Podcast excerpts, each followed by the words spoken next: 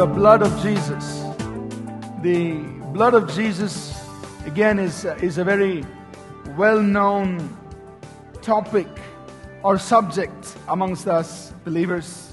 In fact, we all begin that way when we come to know that we come to hear about the fact that Jesus died for our sins on the cross and uh, we come to believe in him and know that the blood of Jesus Christ, God's Son, has cleansed us from all sin. We begin that way faith in the blood of Jesus. The subject of the topic of the blood is, is huge in, in the Bible. It's huge in Scripture. You find it all the way from Genesis through the book of Revelation. You hear, you read about the blood. It's huge. And so, what we're trying to do this morning is simply, in a 45 minute session, trying to condense some of the key things you and I need to know about the blood. So it's like condensed milk. All right, it's going to be intense, solid. Just to uh, get together, you know, get in a good overview, a good grip on what the blood of Jesus does for us as believers.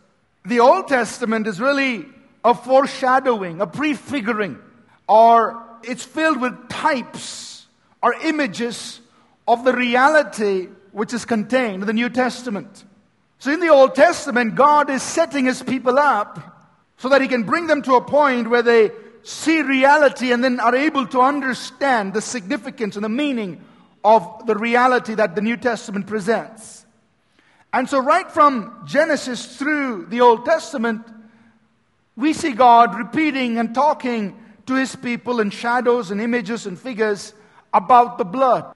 The very first incident took place in the Garden of Eden. When Adam and Eve sinned and did what God told them not to do, suddenly Adam's engineering abilities comes up and he goes and, you know, gets all the leaves from the tree and he makes the first designer set of clothes for himself and Eve with leaves. But then God comes on the scene and he brings something better. He brings leather jackets. He says, guys, to cover sin, you need leather, real genuine leather. The point that God was making at that moment was that the works of man cannot cover sin. What you do on your own cannot cover your nakedness. But what I'm giving you, this animal hide, really represents the fact that animals were slain, blood had been shed in order for your sin to be covered. Whether Adam and Eve understood that image that God was communicating to them, we do not know. But looking back, we can understand that that was what God was trying to say. There had to be blood shed if sin was going to be covered. Another image that we see in the Old Testament is that of Cain and Abel. Cain was a good Christian man. He went to church regularly. But when it was time to worship God, Cain brought forth the best of his works. He was a farmer. So out of the crops and things that he grew, he brought an offering to God and offered it to God. Abel took care of animals, a shepherd. And so he took an animal, sacrificed it, offered it to God. The Bible says that God accepted Abel's, but God rejected Cain's. Why? God was sending a message that the kind of sacrifice that he would accept was something that involved the shedding of blood. Not, that came, not something that came out of the strength of man's hands. When God called Abraham and wanted to establish a covenant with him, make a promise with him, he said, Abraham, you know, I'm giving you my word, I'm giving you my promise, I'm going to bless you, I'm going to make you a great nation, and, and, and through you, the nations of this world are going to be blessed. In the 15th chapter of Genesis, when God wants to solemnize this promise with Abraham, what does he do? He gets Abraham to take an animal, sacrifice it, and cut it into two pieces. And the Bible says God walked through the midst of those pieces. And then he turned around to Abraham and said, Abraham, I am establishing my covenant with you. I am making a solemn promise with you. And God is saying, This is a covenant that I make with blood, meaning it's a blood covenant. I am standing behind it with all who I am. This is my solemn promise to Abraham. God establishes a covenant with blood with Abraham. Later on, when God is ready to bring his people out of Egypt, and you know the story. This is their last night in captivity, their last night in Egypt. God is getting ready to bring them out and, and, and, and set them free. They've been bondage for about over 400 years now. What does God do? He says, Moses, instruct my people that for every household they should take a firstborn lamb, kill the lamb, collect the blood in a basin, and then apply the blood on the doorposts of their home. Because tonight, death and destruction will move throughout this land. And I want to draw a distinction between my people and the people of Egypt. I'm going to draw a distinction. My people, if they will do what I'm telling them, if they will apply the blood on the doorposts of their house, then I will become a covering of protection over them. Death and destruction will not hurt them. And God instituted in the nation of Israel what we call it, what they call as a Passover lamb. The lamb that God caused God to pass over them, become a covering for them, so that death and destruction could not touch them that night. And consequently, they walked out in a total freedom because of the blood of the Passover lamb. Whether they understood the fullness of all it meant, we do not know. But God was setting them up a type, a shadow, a prefiguring of the reality that was yet to come in the New Testament. In the wilderness, God told Moses, you know, build a tabernacle, pitch a tent. It's got three compartments there's the outer court, the inner court, and the most holy place. Each compartment has certain things, activities that will happen. On the outer court, there is the place as an altar, brazen altar. People bring their daily sacrifices for their sins and offerings, and it's burnt on that altar throughout the year every day. But there's also a place called the most holy place, the Holy of Holies, where once a year there is an annual day of atonement. And the high priest on the day of atonement would do two things. There would be two animals brought to him, and he would kill one, and he would collect the blood of that animal and take it in once a year into the most holy place, into the Holy of Holies, and sprinkle that blood on the altar of the Ark of the Covenant. And the second thing he would do is he would come out, he would, he would put his hands on the second animal, speak the sins of the people onto the, that animal, and that would be taken away into the wilderness, far away, never to be seen again. That was a day of atonement every year. And God says, if you do this, I will remit the sins of the people. God was setting them up, type or shadows, prefigures of the reality that was to come. There's an important verse in the Old Testament. It's Leviticus, the 17th chapter, the 11th verse. If you have your Bibles, you can turn over there in Leviticus 17 11. Probably God is trying to explain all this that's happening to his people. He says in Leviticus 17 11, For the life of the flesh, or the life of the body, is in the blood. And I, and I have given it to you. I've given the blood upon the altar to make atonement for your souls. For it is the blood that makes atonement for the soul. So the key verse that explains all this thing about sacrifices and animals and blood, God is saying, here's the basic underlying truth I want you to get. Without the shedding of blood, sins can never be forgiven. You need blood to make atonement for the soul because the wages of sin is death. The soul that sins, it will die. And death has to take place. There has to be a sacrifice made. And when blood, when a sacrifice is made, that blood is put on the altar, then sins will be atoned for. It is the blood that makes atonement for the soul. He set them up. And then came the reality. Jesus, the Son of God, comes into this world, dies on the cross. And before he goes to the cross, he tells his disciples, Hey guys, I'm going to die, and this is my blood of the new covenant, which I am shedding forth for all people, for the forgiveness of sin. He introduces them to this blood, to the concept of his blood being shed. The Old Testament had several, several, several types of the lamb of lambs being used in, in various sacrifices. But when you come into the New Testament, here's how John the Baptist introduces Jesus. He says, Jesus is the perfect lamb, the perfect atonement, the complete redemption. The blood of Jesus is the blood of the Lamb of God. John the Baptist introduces Jesus saying, Behold the Lamb who takes away the sins of the whole world. Never before was a man pointed to and said, This man is the Lamb. The Old Testament had many, many sacrifices, lambs used for all kinds of things. But now John the Baptist points to Jesus and says, This is the Lamb of God, and he'll take away the sins of the whole world. Interestingly, the Bible says in Revelation 19 and uh, Revelation 13 and 1 Peter 1 that Jesus is the Lamb of God slain from the foundation of the world. Meaning, even before God created everything, by his foreknowledge, he knew that Jesus Christ would one day, that the Son of God would one day, the Word would one day become flesh and become the Lamb of God. And he come all the way into Revelation, and Revelation says, points us into the future in heaven. And he continues to be worshipped as the Lamb of God. Worthy is the Lamb. Meaning, before time began, he was a Lamb of God. After time ends, he will continue to be the Lamb of God. Amen. It's central to the Bible. The blood of Jesus Christ, the Lamb of God, shed for us. Jesus also became, or Jesus also is the Passover lamb. The Old Testament had the type. You read about it in the book of Exodus, the 12th chapter.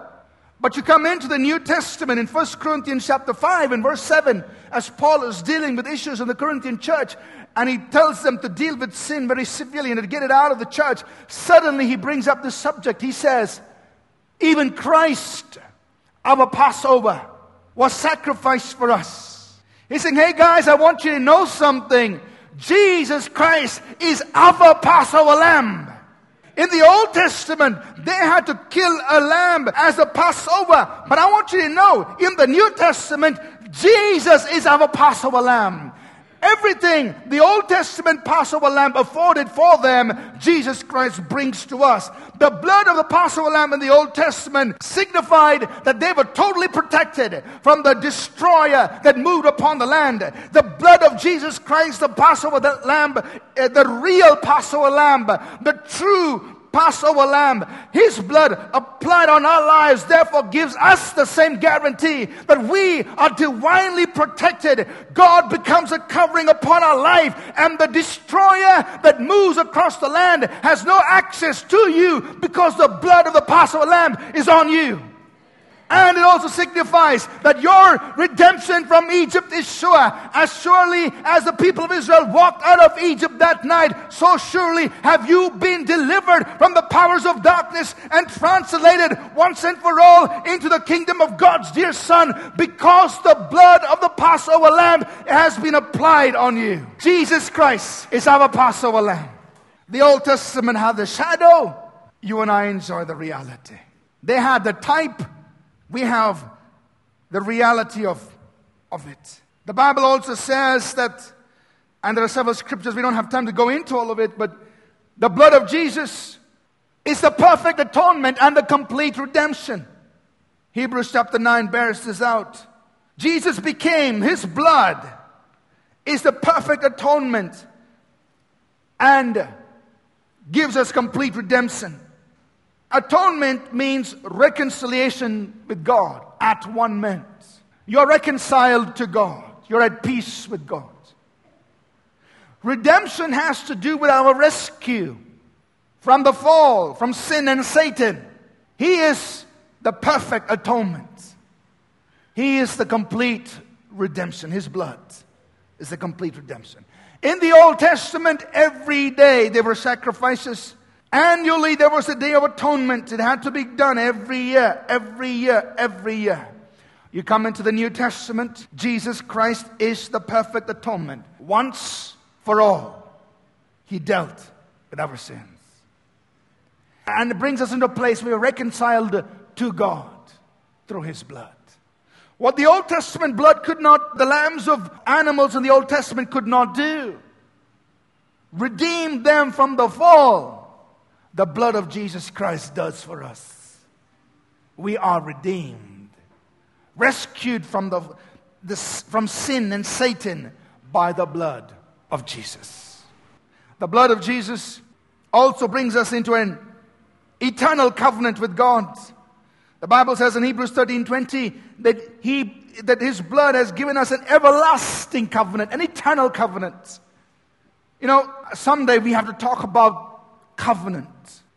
Covenant is a very serious thing because every day, almost every day, when you read your Bible, you're reading a covenant. On the earth, we have some symbols of covenant. You know, marriage is a covenant. It's until death do us part. When you sign some agreements with people, it's a covenant. A contract is a covenant. But God talks about covenant.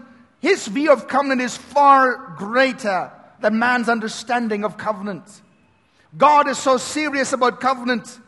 The Bible says that God says, My covenant I will never break, nor alter what has gone out of my lips. That's how seriously God takes his covenant. And the truth is, if you are a believer, you are in an eternal covenant with God through the blood of Jesus. It's a blood covenant. Life was given to establish this covenant. It was not just a signature on paper. It was not just some nice book written and given handed to you. Blood was shed. Life was given. The life of the Son of God was given to establish and set you up in an eternal covenant with Almighty God. And as far as God is concerned, He will not break His part of the covenant. Now, this is a very one sided covenant because there is nothing really you and I can offer to God that He would want from us. And what can you give to God? It's very one sided, this covenant, because it's all about God releasing Himself to us through this covenant. And that's the kind of covenant Jesus brought you into, brought me into, through His blood. We must understand how to walk in our covenant with God. Many of us have a covenant, but we never walk in it. This is how Jesus treats covenant. In the 13th chapter of Luke, Jesus goes to synagogue on Saturday. He sees a woman there in church who's got a problem. She has been bent over, something happened to her back. She's been bent over for 18 years. And here's Jesus' response He says, This woman, ought not this woman, being a daughter of Abraham, what was his point? This woman has a covenant with Jehovah God.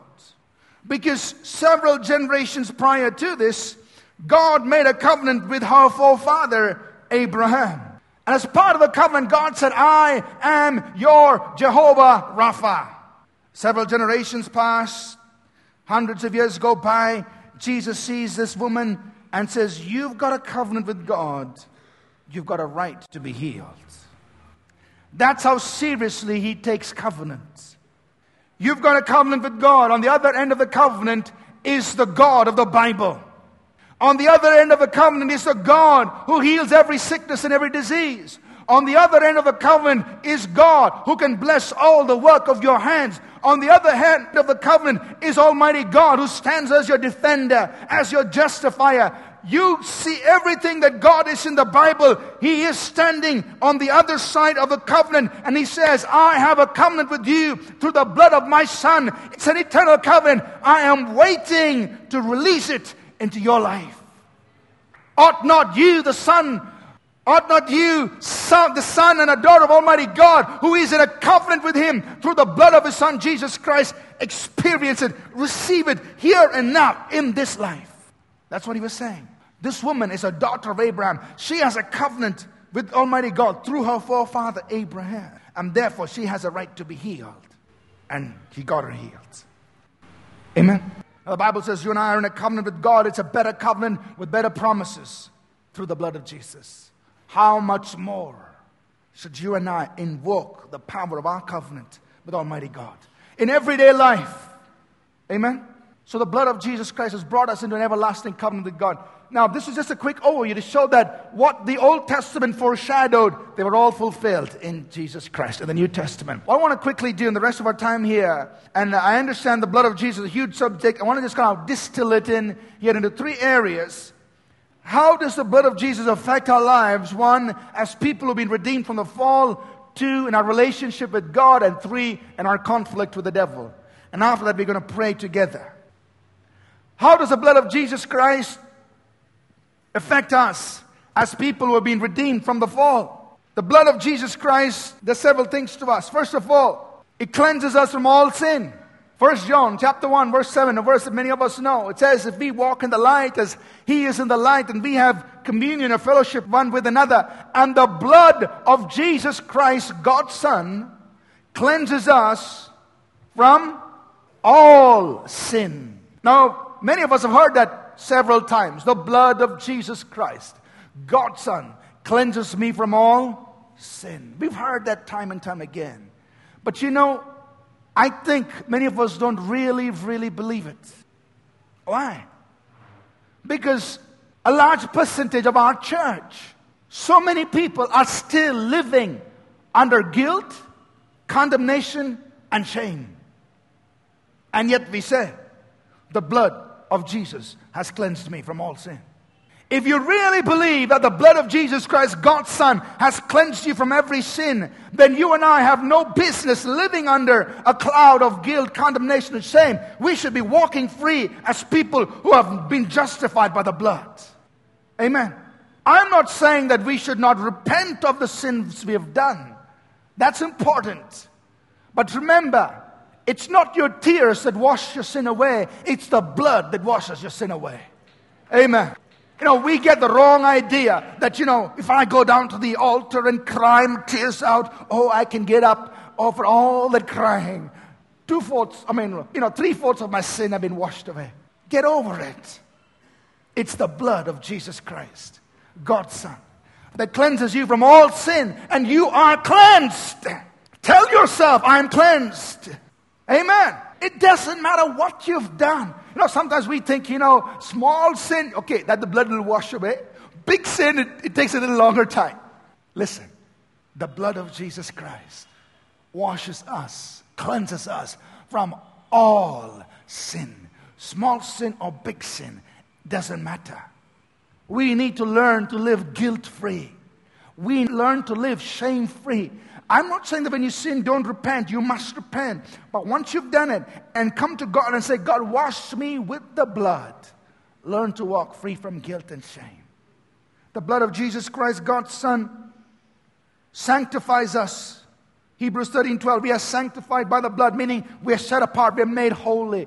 In the Old Testament, once Moses had built his tabernacle and God said, Okay, bring all the utensils in, they had to be consecrated by blood and by the anointing oil. Consecrated. Then they're ready for holy use. Now that's what the blood has done. The blood consecrates the priests in the tabernacle. The blood consecrates you before God. You've been sanctified by the blood. The moment you believed in Jesus Christ, God said, I'm washing you with the blood, which means I'm setting you apart for my holy use. You have been set apart for God by the blood of Jesus. Therefore, do not allow any unholy thing to ever touch you in your body or your mind because you've been sanctified by that blood. Amen. If there is anything unholy that's trying to attach itself to your soul or to your body, you have every right to refuse it by the power of the blood of Jesus because the blood of Jesus has sanctifying power. It not only washes you, but it sets you apart for God. Holy sets you apart for holy use. You have the right to refuse the entrance of any unholy thing that they want to attach itself to you by the power of Jesus' blood. It gives you resistance to what is unholy. You're sanctified by that blood. The blood of Jesus, let me just run through this quickly, is our redemption. We are redeemed by that blood. As I said earlier, redemption simply means you're rescued from sin and from Satan. In the Greek, the, the picture that is painted for us in the usage of the Greek term simply means to buy a slave out of slavery and to restore him to his original state. That is redemption.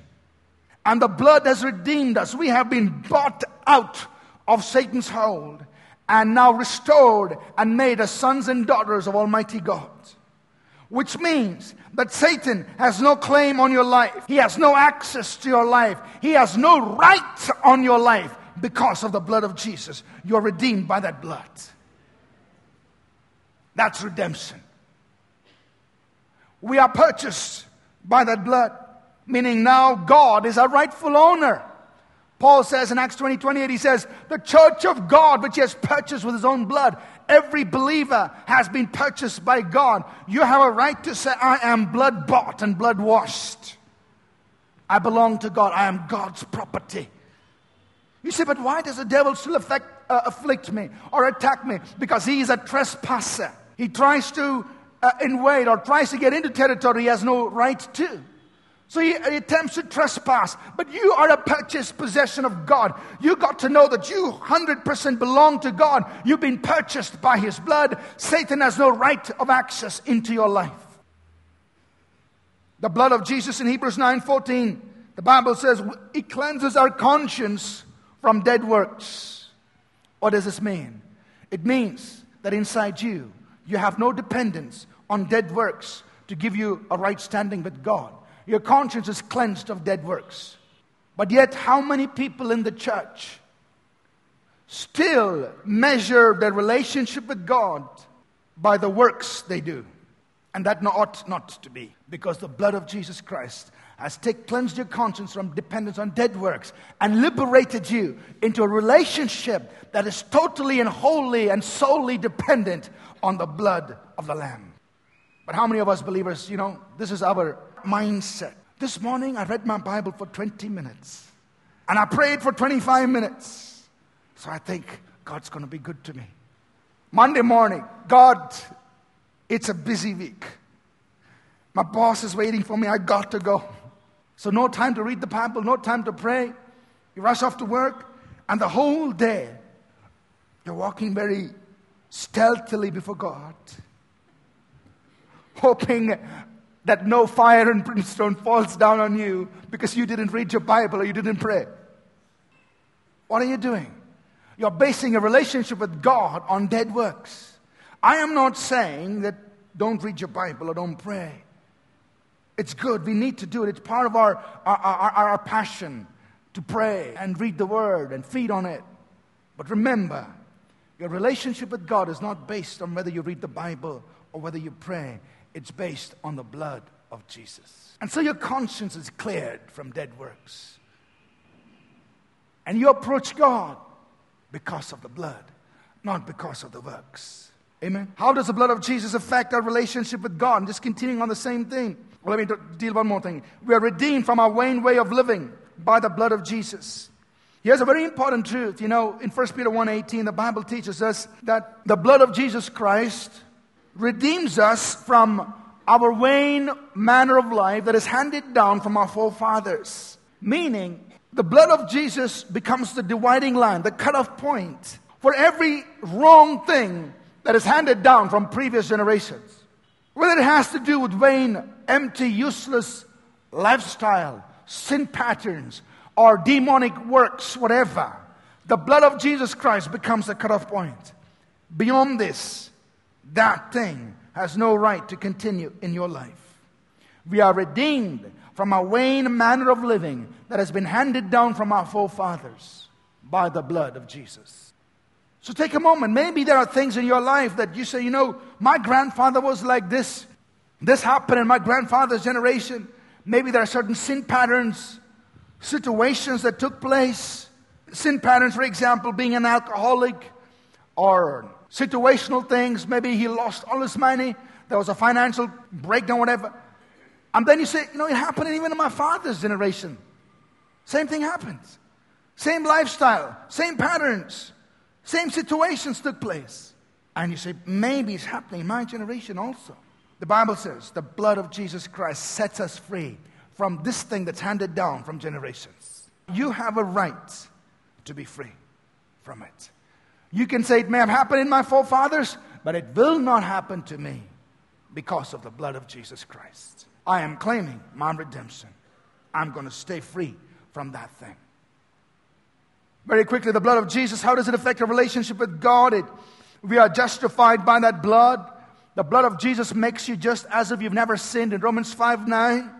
We are reconciled to God. We have peace with God. We are brought near to God. We have boldness to enter into the holiest because of the blood of Jesus, Hebrews 10 19. And we are in a new covenant with God, as we've already talked about, because of the blood of Jesus.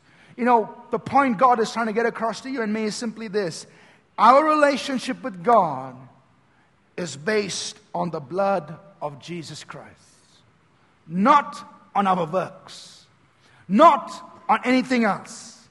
We draw near because of the blood. We have access to the most holy place because of the blood.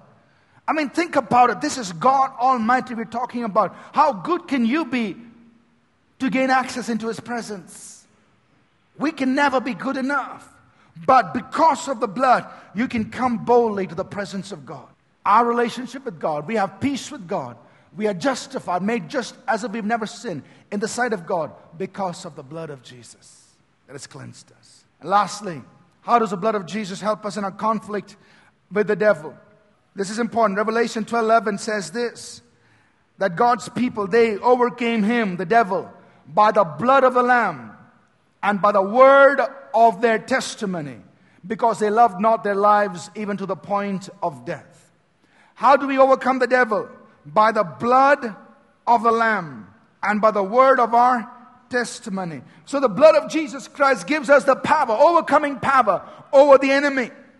And 1 John 5 8 says that the blood testifies on the earth, meaning even today, 2,000 years after the event, the blood of Jesus Christ still speaks. There is still power in the blood of Jesus whenever it is invoked here on earth. It, it, it testifies to everything that was accomplished on Calvary's cross. It still speaks today. Amen? But the important thing that you and I must learn is how to invoke the power of the blood of Jesus. How do we invoke the power of the blood of Jesus in our life and our conflict with the enemy? Now, you and I have probably seen this. You know, suppose somebody is in a situation where, you know, there are demonic manifestations or people are behaving weird or whatever. They go into this sudden thing of the blood of Jesus, blood of Jesus, blood of Jesus, blood of Jesus.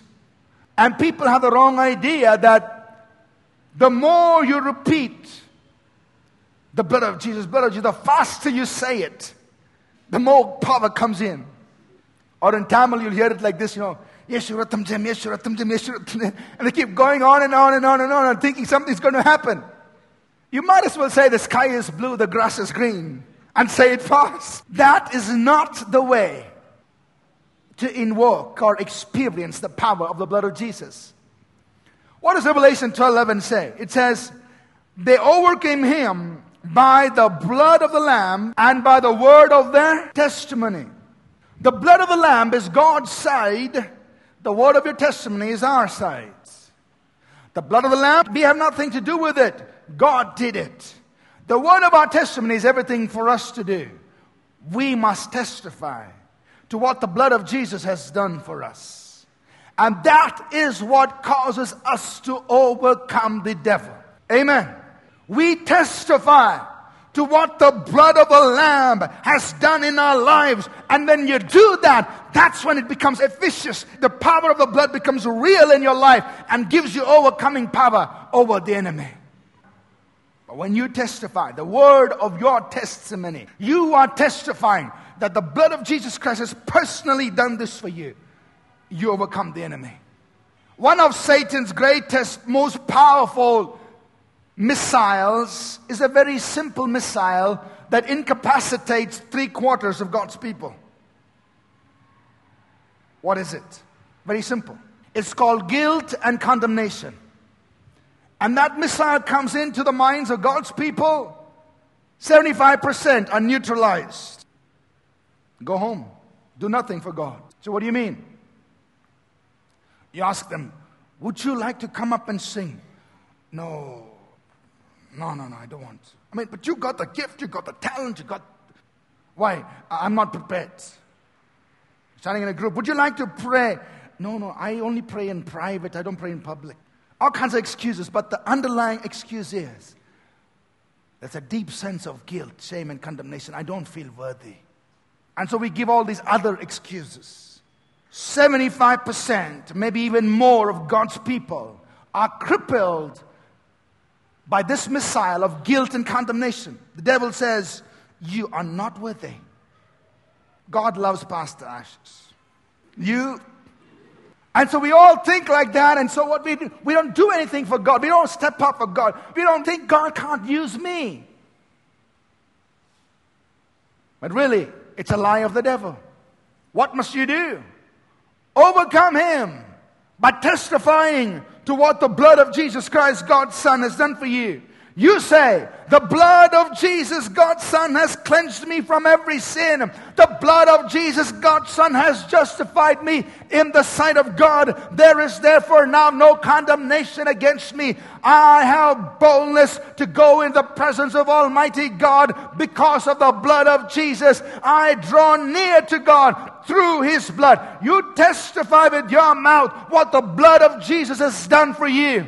And you'll find that cloud of guilt and condemnation and shame just lift off. You can walk with a clear conscience before God. Not because of the works, but because you testified to what the blood of Jesus has done for you. Amen. When the devil tries to attach something that's unholy, ungodly on your mind or your body, there's some sickness, some disease, you testify to what the blood of Jesus has done for you. Say, My body has been purchased by the blood of Jesus. This is God's property. My body is a property of Jehovah Rapha, the God who heals me. Testify to what the blood of Jesus has done for you.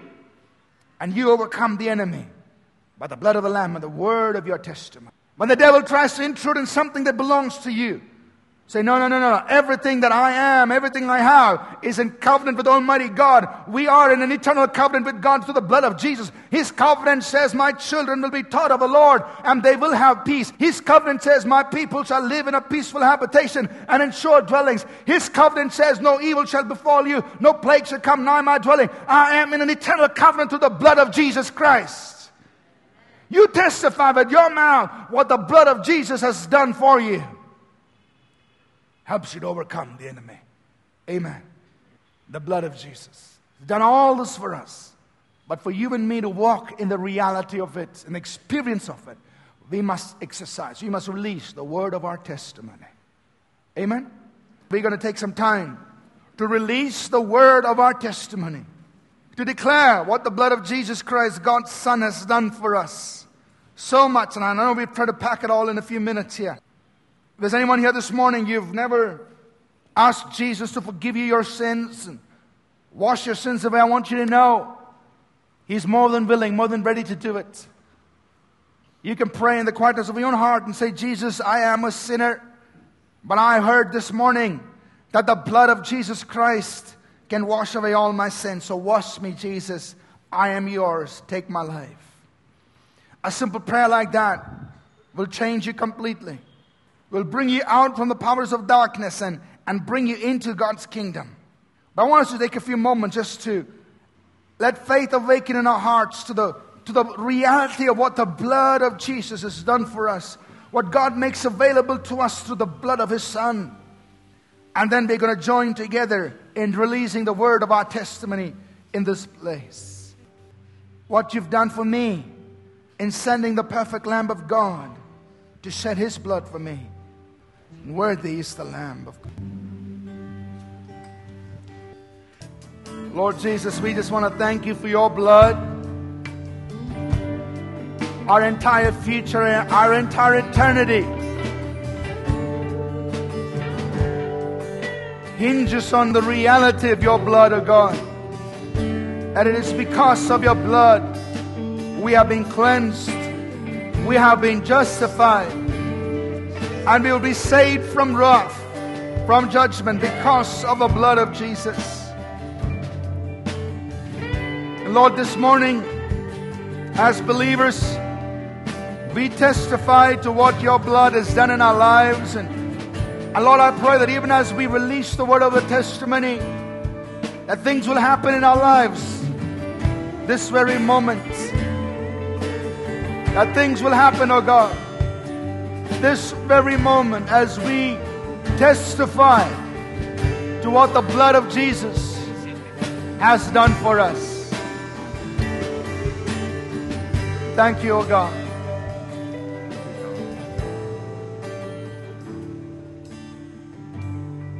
I want you to say this out loud and strong. The Bible tells us we overcome the devil by the blood of the Lamb and by the word of our testimony. So let's release the word of our testimony together. And of course, you can do this at home, you can do it anywhere, anytime. But I want us to do this together here this morning. I want you to say it out loud and strong. Say what the blood of Jesus has done for you and me together. Let's say this together. In Jesus' name, In Jesus name I, believe I believe that Jesus died for my sins. He shed his blood for me. He rose up from the dead. He is in heaven as the worthy Lamb of God. The blood speaks on earth. I say, all my sins are cleansed by the blood. They are gone forever. God remembers them no more. I stand justified in God's sight by the blood. I enter boldly into God's presence by the blood of Jesus.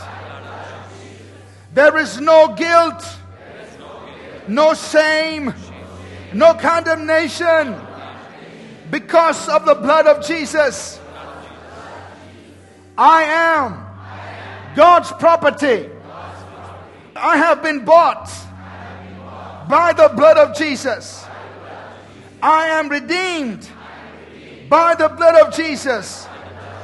Satan, you have no place in me, no claim over me, no right in me, because I am redeemed by the blood of Jesus.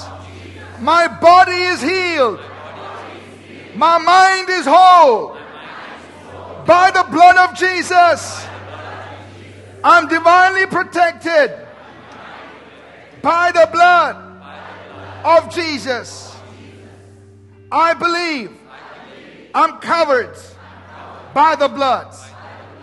In Jesus' name. In Jesus' name.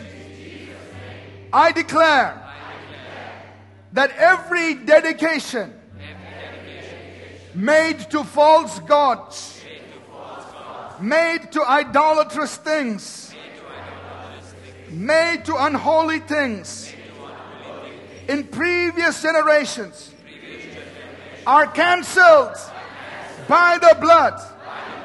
They no longer have any effect on me. I am redeemed from the past by the blood. In Jesus' name, I close every door of previous generations that has given access to the devil. These doors are shut. In the name of Jesus, I am free by the blood. I belong to Jesus by the blood. I am whole by the blood of Jesus. Now give him some praise in this place. Hallelujah, God. We give you thanks. We give you thanks, oh God. We give you thanks for the blood of Jesus upon every life, upon every soul. The blood of Jesus has set us free, has made us whole. In Jesus' name. Amen. Now, when you minister to others, it's the same way that you bring in the power of the blood of Jesus. If you're ministering to an unsaved person, the Bible says in Isaiah 50 to 12, He has sprinkled the world, He has sprinkled all nations with His blood. The blood's already been shed for an unbeliever. So when you come, when you minister to an unbeliever, you can come in saying, In Jesus' name, I bring the power of the blood of Jesus over this person. Why? Because the blood has already been shed for him or her.